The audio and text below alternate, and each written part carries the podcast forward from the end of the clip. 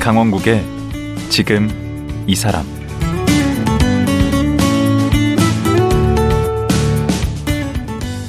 안녕하세요. 강원국입니다. 농촌에 젊은이들이 없다 보니까 정부에서도 청년들에게 귀농 귀촌을 장려하면서 청년 농부가 많아지길 기대하는데요. 근데 농사일이라는 게 참 만만치 않지요. 날씨에 따라서 농사를 망치기도 하고 또 소비자에게 먹히는 농산품도 개발해야 합니다. 그런데 강원도 춘천에서 감자 농사를 짓는 청년 농부 이미소 대표는 감자빵을 개발해서 소위 대박이 났습니다. 감자빵? 좀 생소한데요. 농업회사법인 바세 이미소 대표 지금 만나보겠습니다.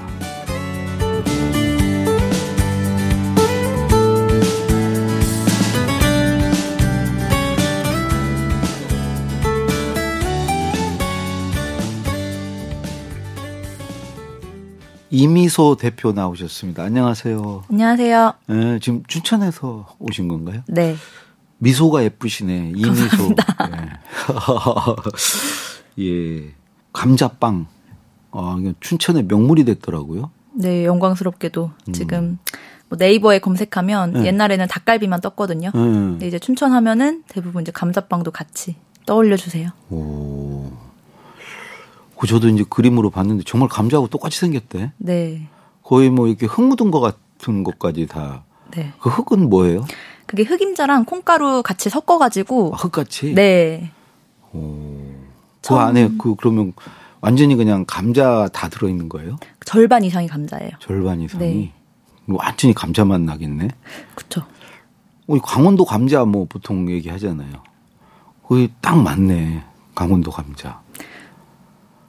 그 1년에 그러면 그 매출이 어떻게 돼요? 얼마나 지금 팔려요? 매출은 작년에 한 200억 정도. 200억? 네. 어, 200억을 팔려면은 그 감자빵을 몇 개나 팔아야 되는 거예요?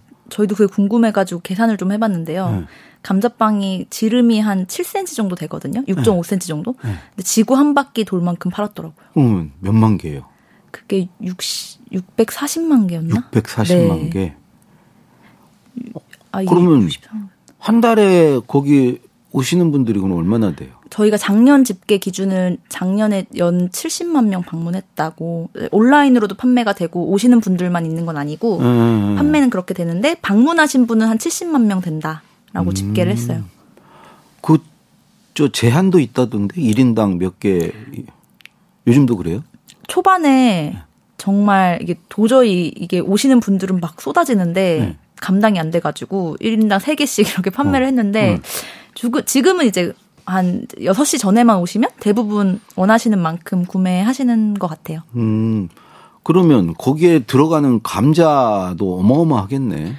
네, 처음에는 거의 저희 부모님께서 감자 농사를 지으셔가지고 그걸로 조달하고 그리고 계약 재배 조금 하는 걸로 조달을 했었는데 그 다음에는 도저히 여의치가 않아서 가락시장에서도 조금 조달을 했고요. 올해는 어, 100%다 이제 계약 재배로 해서 1000톤 가까이? 1년에 천톤 네. 그러니까 하루에 3톤 가까이를 까요. 하루에? 네.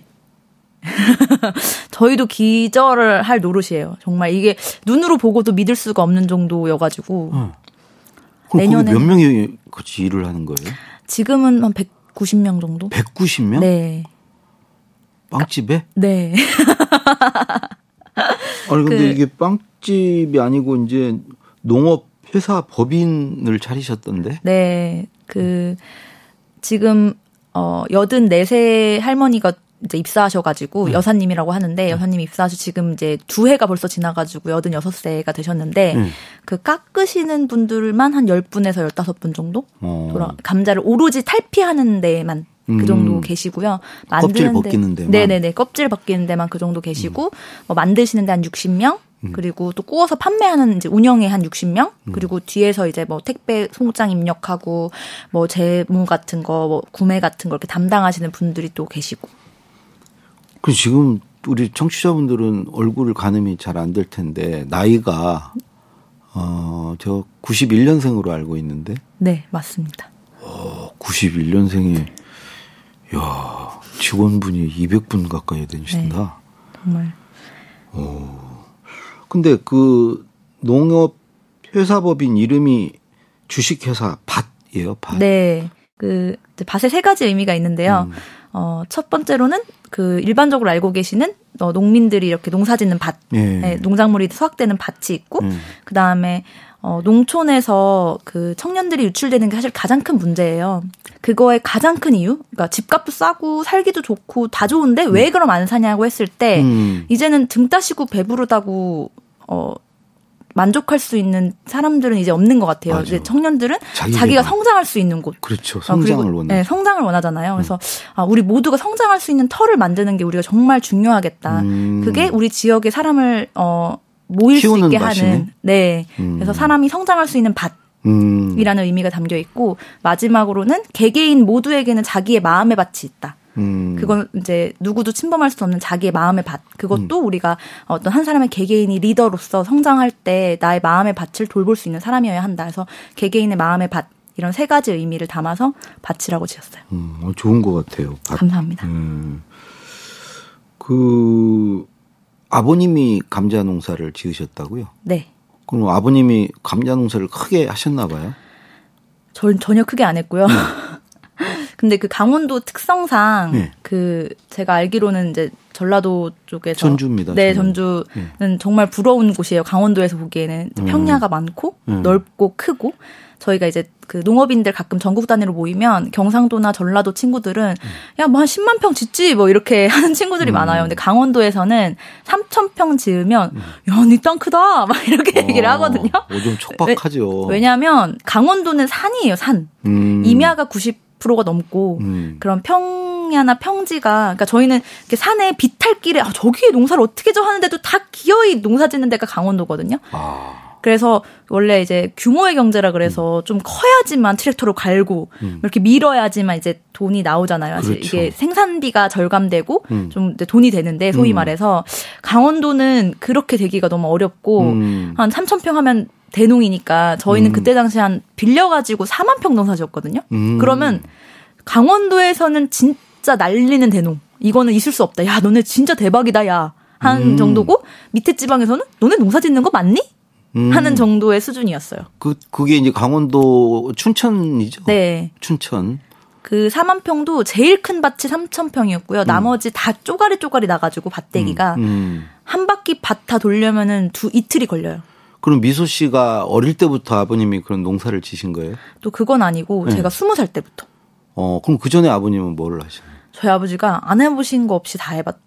오. 뭐 오뎅, 그러니까 뭐 그 어묵. 포장마차, 네, 음. 오- 어묵 어묵 판매부터 해서 금은빵도 사실 했었고요. 음. 뭐 너무 많은 걸 해서 금은빵 하면 부잔데. 그때 그렇게 이제 다 생각을 하시는데 음. 정육점 옆에 한 6, 육평 정도, 응, 어, 여섯 평. 여섯 평이 이제 총 10평에 4평 정도의 반을 갈라서 집을 살았고요. 음. 아, 여- 살림집. 여섯 평- 네, 살림집을 살면서 그렇게 저희 엄마, 아빠, 저 이렇게 같이 살면서 그러면 갓- 세 식구였어요? 그때는요. 그래서 가짜 금반지 놓고 주문을 받아서 음. 만들어 와가지고 판매를 하는 방식으로 판매를 했었어요. 음. 그래서 그 앞에서는 어묵 장사를 하고. 아. 네. 그럼 경제적으로 이렇게 윤택하진 않았겠네. 그쵸. 뭐, 윤택했냐라고 하면은 그러진 않았어요. 왜냐면 책을 절대 못 사게 하셨거든요. 왜요?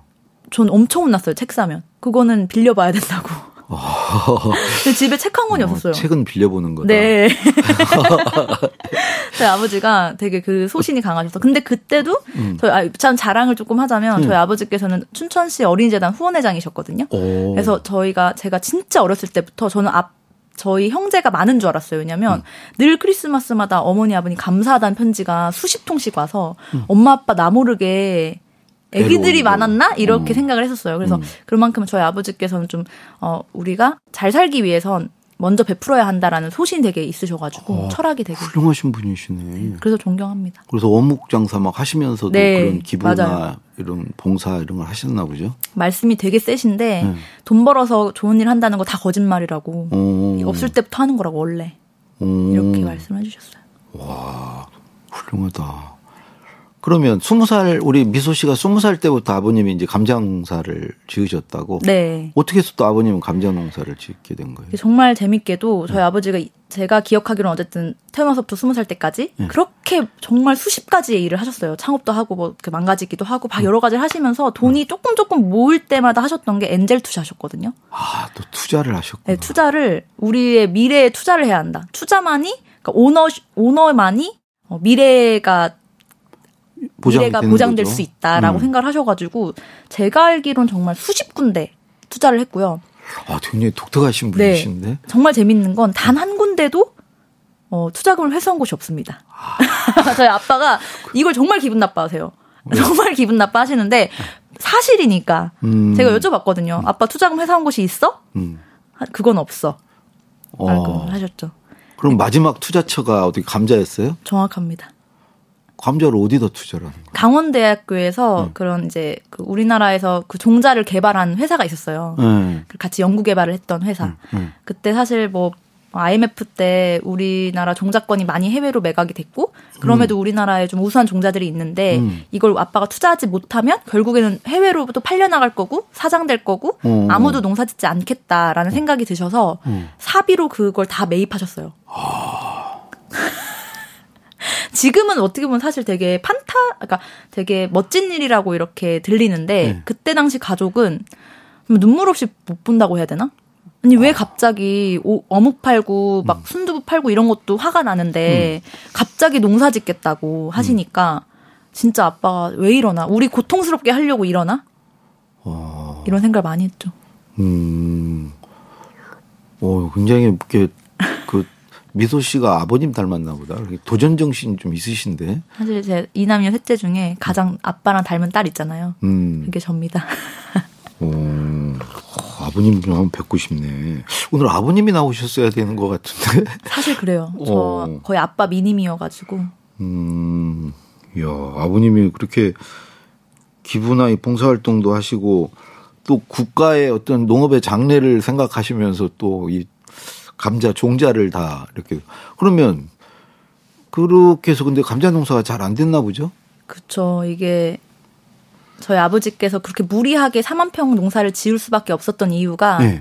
어, 시장을 형성해야겠다는 생각을 하신 거예요. 그러니까 어, 규모의 경제. 네, 그렇죠. 그러니까 어, 흰 감자밖에 없잖아요. 자, 전 세계에는 3천 종의 감자가 있거든요. 네. 아, 그래요. 네, 생강처럼 생기고 고구마처럼 생기고 빨주노초 파남보 정말 다양해요. 음. 그런데 우리나라 마트에서는 하얀색 감자밖에 못 보는 게 현실이고 음. 국립종자원엔 100종 정도 등록이 되어 있으나 등록되어 있는 거에 비해서 한 10종 미만 정도 실제로 유통이 재배는. 근근히 네, 음. 근근히 되는 현실이었고 어. 저희 아버지께서 농사짓던 감자는 뭐 빨갛고 보라색이고 음. 뭐 생강처럼 생기고 고구마처럼 생긴 좀 독특한 감자였는데 음. 네. 이게 처음에 아무도 모르는데 음. 아, 그 시장 그 상황에서 가락 시장에 올라가면 안 팔리지. 그 정확해요. 어. 선구자는 외로워요. 맞아요. 음. 그러다 보니까 저희 아버지 생각 단순한 생각에는 이게 100박스 있으면 안 팔리는데 음, 천박스. 어, 그렇지. 네, 1000박스 있으면 팔리지 않을까? 이 어. 생각을 하신 거예요. 계속 확장을 하셨구나. 그쵸. 근데 그 우리 미소 씨는 감자 좋아했어요? 전 정말 싫어했죠. 아, 저는 뭐 사실 이, 런 말 좀 그렇지만 그때 당시를 돌아가면 꼴도 보기 싫었어요. 음. 감자. 진짜. 왜냐면 음.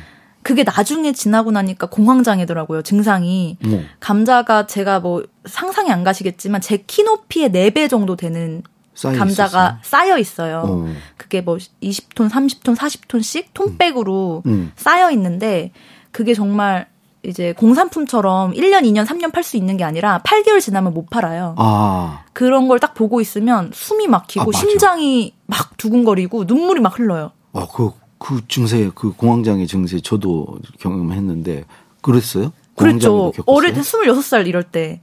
음. 왜냐면 이걸 아빠가 야, 미수야 이거 좀 팔아줘 했는데 8개월 뒤에 못 팔면 이제 다 묻어야 돼. 아, 그러면 맞아요. 그런 증상이 와요. 보니까 저는 감당 이게 돈으로 계산해 보니까 어, 불안감을 넘어서 공포감이 돼. 정확해요. 그죠? 근데 그때는 정확하게 공포감인지도 몰랐어요. 그냥 두려움, 음. 무서움, 진짜. 그렇지. 네. 그 여러 가지를 겪으셨네요. 공황장애. 아니, 그, A, ADHD도 겪으셨다면서. 네, 사실 뭐 그거는 이제 제 기저 질환인 거죠. 진행형이에요? 아, 이거는 음. 저도 공부하면서 알게 된 건데 전 처음에 이게 병인 줄 알았어요. 뭐 이게 고쳐지고 나아지고 이런 건 줄 알았는데 그 장애랑 병의 차이가 있더라고요. 음. 저도 사실 이번에 알게 된 건데 저는 이제 저 몰랐는데 병은 고치면 되고요. 예. 음. 장애는 어 장애가 있는 것 자체가 정상이에요. 그렇죠. 안 고쳐지니까. 네, 안 장애지. 고쳐지는 거예요. 네. 음. 근데 ADHD는 장애의 일종이더라고요. 아, 네, 아, 그러면 대략 어떤 증상이에요? 이게 말로 설명하면 또 되게 그냥 어 그냥 조금 산만한 애 전혀 정도긴 모르겠는데 지금 네. 봐서는. 좀 극단적인 예를 좀 설명을 좀 드리면 음. 남편이랑 저랑 결혼을 하고 6개월 동안 칫솔을 한 개로 썼거든요. 그게 무슨 왜요? 소리냐면 남편도 ADHD 진단을 받고 그 의사 선생님께서 되게 폭소를 하셨는데 저희가 아침에 들어가서 칫솔 양치를 할 때 아 음. 맞다 칫솔 사야 되는데 하고 까먹고 저녁에 들어가서 아 맞다 칫솔 사야 되는데 이걸 6개월을 같이 해요. 그래서 이게 아니, 나는 칫솔이 정말 부부간 정이 깊어서 그런 줄 알았더니 네. 어 깜빡깜빡해서 칫솔이 이렇게 진짜 휘다 못해서 거의 무슨 달 달아 없어진 정도? 어, 근데도 저희가 이게 근데 이게 정말 아이 말이 안 돼야 말이 되냐라고 하시잖아요. 음, 사실이에요. 근데 이게 방에 들어가서 나올 때, 어? 나 왜 나왔지? 들어가면 아 맞다 맞다. 아 약간 나와서? 건망증 같은 건가? 그게 이제 건망증이죠. 근데 그게 에이 그 정도라고 설마 말도 안 돼. 음. 하는 정도의 수준이에요. 그러니까 또 한 가지 더 말씀드리면 아침마다 저희 주차된 차를 찾으러 30분씩 돌아다녀요.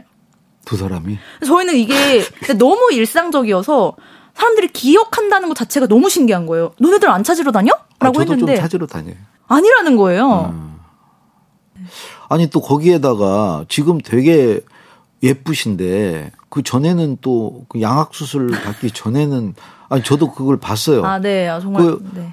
SNS에 이렇게 올리셨던데 네. 어, 저도 보고 깜짝 놀랐어요. 아. 지금 모습하고는 너무 달라서. 근데 그건 또 왜 이렇게 올려놓은 거예요? 예. 아, 제가 응. 사실 그 2.1cm거든요. 21mm 그 턱이 나왔었어요. 굉장히 나왔던데. 아. 사실 굉장히 나온 건데 그 2.1 2.1 더 될 것 같은데. 2.1cm 딱 그게 그래요? 저 재봤는데 어. 사실 이거를 청소년기에 겪으면 그냥 솔- 죽고 싶다. 음. 정말 이거는 막 살기 싫다 이런 음. 감정을 겪었었어요. 왜냐하면 청소년기에 너무 예민하고 주변의 시선도 너무 의식이 많이 되고, 그렇죠. 음. 예, 막 친구도 없고, 막 장애인이라고 놀리고, 별명 같은 거 막 있을 그쵸 거 아니에요. 턱기 영화 음. 이런 걸로 놀림을 받다 보니까 저는 저한테는 약간 죽음을 생각할 수 있을 정도로 정말 어, 너무 고통스러웠던 기억인데 제가 그때 책을 읽으면서 정말 도움을 많이 받았거든요. 뭐 김수영 작가님의 멈추지 마 꿈부터 음, 아니, 다 있어봐. 네. 아버님이 책은 안 사주시는데 몰래 사, 빌려서 읽으셨구나. 저 사서로 공- 이제 일도 아. 어, 하고 김수영 그러니까, 네 작가님의 작가 책도 읽고 그랬어요. 네 그때 당시에 막 이제 뭐, 아니 뭐 이제 다양한 책들을 읽으면서 위로를 진짜 많이 받았어요. 음. 뭔가 나 할 수 있다. 어 나도 어떤 사람한테 귀감이 되는 삶을 살아야겠다라고 생각을 했고 음. 그러면서 저는 사실 전혀 부끄럽지가 않고 어찌 보면 전 좀 훈장 같아요. 이런 시기를 겪고 아, 그걸 나왔는데도 이겨냈다. 음. 네 이겨냈다는 거에 저는 되게 자부심이 있고 전혀 부끄럽지가 않은데 오. 어, 사람들은 어, 너 어떻게 용기도 대단하다. 어떻게 이걸 공개할 막 생각을 숨기고 그 했어? 싶어 하잖아요. 네, 근데 저는 오히려 저를 보면서 누군가가 제가 누군가를 보면서 귀감 받았던 것처럼 저의 삶을 보면서 음. 좀 누구를 한 명이라도 뭔가 어, 용기가 된다면 어. 너무 기쁠 것 같은 거예요. 어유 많이 되겠던데. 네. 아니 전혀 딴 사람이 되셔서. 음. 네, 그래서 저는 그 책 사실 인쇄도 그래서 제가 저처럼 이런 구강에 문제가 아, 있는 책은 이번에 이제 낸 책 오늘 또 매진되었습니다. 작년 11월에 사실 출판이 됐는데 뭐 정말 짧게 베스트셀러도 오르긴 했었는데 어그 그 인셀을 100%다 그런 저처럼 어. 어. 어떤 구강 구조에 어떤 문제가 있는 근데 치료비가 부족한 친구들한테 다 기부를 했어요. 어 근데 수술이 너무 잘 됐는데. 감사합니다. 아이고, 저 연예인 같아요. 감사합니다. 아, 이 근데 뭐 그 당시에는 엄청 힘들었겠네. 어 그때 당시에는 사실 뭐 위험한 수술이라고 저도 알고 있는데 그냥 위험해서 너 안 할 거야라는 질문 자체가 저한테는 필요가 없었어요. 난 죽는 거 아니면 할 거야. 아니 그때 뭐 소풍 가서도 막 밥을 혼자 먹고 막 그랬던. 네, 사실 저는 솔직히 이거 옛날 얘기하면 왕따였어요? 바로, 바로 울어요. 왜냐하면 너무 그 이렇게 급식실에 늘 혼자 못 가가지고 밥을 막 굶는다거나 막 그랬어요. 아이들이 같이 안 먹어줘서 네. 아니 턱 나온 거하고 무슨 관계가 있다고. 근데 지금 옛날에는 100%턱 되는 줄 알았거든요. 음. 근데 이게 ADHD 진단을 작년에 아, 그것도 받았는데 있으니까. 애들이 말하는 말 다 까먹어. 아 거기다가 턱까지 나왔어. 아니 거기다 또 공부도 그 못했다면서요. 공부 꼴등이었다면서. 저는 400 명 중에 400등이었으니까 공부 못하죠. 왜냐면 이게 집중이 안 되니까. 오, 그러네. 네. 아, 그게 한 세트네. 세트로 뭐 물론 ADHD라고 또 이것도 선입견이라서 음. ADHD라고 공부를 못 하거나 하진 않아요. 정확하게는 관심 있는 분야만 해서 뭐 음. 반에서 1, 2등 하는 과목도 한두 개 있었거든요. 어, 뭔도 안 어떤 거. 저는 뭐 수학이랑 과학 이런 거 좋아했어요. 오, 머리가 좋으시네. 그렇진 않은데 근데 또 음. 그 외에 예를 들면 뭐 기술 과정, 체육 뭐 이렇게 내가 생각했을 때 왜 공부를 해야 되는지 모르는 것 같은 것들은 아. 아. 예 외워지지가 않는 거예요. 아, 아니 근데 그 패션 디자인 디자인학과 수석으로 또 대학은 가셨던데? 제 인생의 처음이자 마지막으로 했던 1등입니다. 정시로 당당하게 입학했습니다. 어, 그거 재수 않고 그냥 한 방에. 네, 한 방에 갔어요. 음, 아, 뭔가 좀 악착 같은 면이 있- 있는 것 같은데.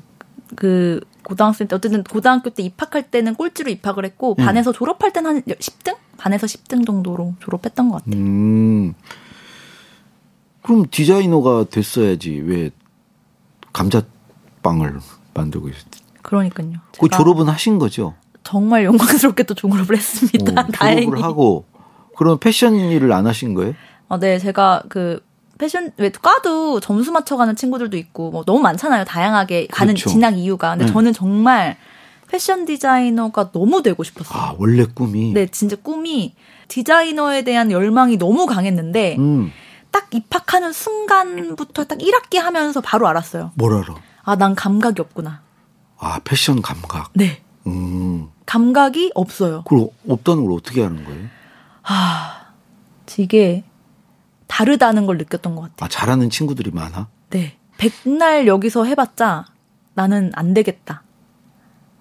어, 그걸 아는 것도 기술인데 아, 네. 그거 그래도 아는 게 기술이죠. 들어가자마자 그거를 깨닫는 게 보통 일이 아닌데. 1학년 때 딱 느껴졌어요. 이거는 노력으로 안 되겠다는 게 느껴졌어요. 그 감각이 너무 없구나, 내가. 아, 그래도 꾸역꾸역 다니셨네. 또 다른 걸 많이 했어요. 뭘 음. 했는데? 뭐 밴드부 하고 사진 찍고 음. 그리고 이제 경영학과 다른 수업 들으면서 어. 그 사실 패션은 좀 등한시하고 그래서 졸업하고는 뭘 한 거예요? 어 그런 IT 회사 쪽에서 네. 신규 서비스 기획하는 프로젝트를 하고 있었는데 거기에서 이제 잠깐 뭐 진짜 너무 짧아서 한 6개월 남짓 일을 했었어요. 정확하게 이게 말씀드릴게요. 솔- 집중이 안 되네, 뭐가. 솔직하게 말씀드리면 잠깐- 커피 타다 나왔어요. 아, 그래요? 거의 그거는 6개월이면 뭐 네, 맛, 그냥 맛도 제대로 못 저는 본 솔직히 건데. 음. 말씀드려서 아직까지도 그 대표님한테 막 감자빵 보내드리고 하거든요. 7년이 벌써 지났는데도 죄송하고 그래요. 오, 어, 또 의리는 있으시네. 아 음. 왜냐면 이거 사실 6개월이면은 진짜 말 그대로 신입 사원 이제 음. 막 뽑아서 커피 타는 거 가르치고 결제 서류 이게 여기 사인하면 돼 이런 음. 거 가르쳐가지고 이제 막 일을 하려고 하는데 교육이랑 교육은 다 받아놓고 그냥 솔직히 도망간 거잖아요. 음, 그 IT 회사였다고요? 네, 6개월. 그 졸업하고 그 직장 생활이 전부였어요? 네. 음, 어, 창업 뭐도 하고 그랬다면서요? 아, 또 22살 때 저희 아버지께서 다, 닭갈비집도 하셨거든요. 식당은 여러 가지를 하셨는데 춘천에면 또 닭갈비니까 닭갈비가 또 되게 맛있었어요. 아, 벤처 정신이 있으시다. 저희 아버지는 음. 정말 벤처 정신 있으시죠. 그래서 제가 또 저 또 그 아빠의 그 딸이라고 이 닭갈비가 너무 맛있으니까 이거를 전국에 깔아야 되겠어요. 어, 그래가지고 그걸 프랜차이즈 해보겠다고 22살 때 창업을 했어요. 어, 그 대학 다닐 때네? 대학 휴학을 하고 어. 또 제가 호주에 워킹홀리데이를 가서 음. 3천만 원을 벌어왔어요. 6개월 만에. 꼭 어, 악바리 근성이 있는데. 그때 진짜 아 그때 잠깐 얘기 그 얘기를 해드리면 새벽 6시에 초밥집에서 일했거든요. 응. 새벽 6시에 일어나서 싼 데에 살겠다고 시내에서 한 40분 떨어진 데 음. 살았거든요. 자전거를 타고 출근을 해서 초밥 밥을 15kg짜리 7포대를 지어요. 음. 그걸 다 짓고 초밥 밥을 만들어 놓고 오후 3시까지 일을 해요. 7시 지금 3시까지. 호주 얘기하시는 네. 거죠? 호주 뭐 멜버른이에요? 어디에? 시드니에요? 어, 다윈이라고 아, 또 그것도 아니네. 아예 그 춘, 한국으로 따지면 삼척 같은 곳이에요. 호주의 삼척. 음. 그러니까 외국인 노동자가 거의 없는 아, 한국인도 없겠네, 별로. 거의 없죠. 한국인 오면 소문나는 곳. 야, 한국인 왔대, 한국인 왔대. 이런 곳에 음. 거기를 가서. 가가지고. 네. 가서 아침 7시부터 저녁 오후 3시까지 일을 하고 2시간 동안 무급 브레이크 타임을 주면 음. 오후 5시부터 오후 10시까지 또 마감까지 일을 하는 거예요. 그러면은 하루 일급 그러니까 일주일 주급이 한 200만 원 됐어요. 그럼 얼마만 해서 3천만 원을 번 거예요? 정확하게는 한 5개월? 예? 5개월 만에. 네. 오. 그래서 돌아와서 그 돈으로 프랜차이즈를 한 거예요. 네, 그 돈으로 나 아빠 닭갈비집 프랜차이즈 해보겠다 어. 하고 더, 더 소름 돋는 일은 음. 그게 이제 정보공개 고- 공정거래위원회에 이제 뭔가 허가를 받고 해야 되는 되게 위험 위험한 일이라긴 하긴 그렇지만 되게 어, 책임감이 따른 일이에요. 어. 본사를 설립해서 가맹점을 모집한다는 건 그렇지, 사실 그렇지. 엄청난 일이잖아요. 이게 그렇죠. 사기칠 수 있으니까. 음. 정확해요. 그래서 정말 여러 가지 제반 사항이 있어야 되는데 23살에 그걸 해, 해서 음. 그 심지어 박람회도 혼자 나가서 그걸 다 했어요. 두 곳을 가맹을 했어요. 어, 어. 정말 죄송해요 그분들. 뭘 믿고 지금 그러니까 22살짜리 거기다가 아빠 닭갈비가 맛있어서 어. 근데 음. 왜 그게 잘 안 됐어요? 그때 구로 디지털 단지 에 열었거든요. 네. 근데 구로 디지털 단지에서는 회식을 많이 하잖아요. 저희가 11월쯤에 오픈을 했는데 음. 거기가 삼겹살이랑 소고기로는 회식을 해도 닭갈비로는 회식을 안 하더라고요. 그렇죠. 보통 그래서 그렇지. 회식 12월 달에 회식을 다 놓친 거예요. 아. 그러니까 상권에 대한 이해도가 없었던 거죠. 그래서 이제 문 닫은 거예요? 죄송해요. 그래서 닫기도 빨리 닫네. 그렇죠. 그게 22살이면 한 10년 전 얘기네. 네. 10년 전에. 그래서 이런저런 이제 하고 본격적으로 우리 그 이제 감자빵 음, 만들게 된 얘기로 이제 들어가야 되는데 아, 요 얘기가 참 재밌더라고요. 어, 그 어느 날 갑자기 아버님의 전화 한 통화를 받고 어, 이제 급거 귀향해서 오늘의 그 농업 회사법인 밭이 탄생하게 되는데 이 얘기는 내일 하루 더 모시고 들어야 될 것 같은데. 저야 뭐 음. 내일 나오실 수 있죠? 아이, 그럼요. 예, 내일 하루 더 모시고 오늘 예, 더 얘기 좀 내일이 더 재밌을 것 같아. 예. 그래서 오늘은 이제 내일 얘기를 듣기 위한 이제 자락을 딱 깔은 거고 내일 모시고 얘기 듣도록 하겠습니다. 오늘 말씀 고맙습니다. 네, 감사합니다. 예. 감자빵으로 연간 200억의 매출을 올리고 있는 청년 사업가 이미소 감자밭 대표였습니다.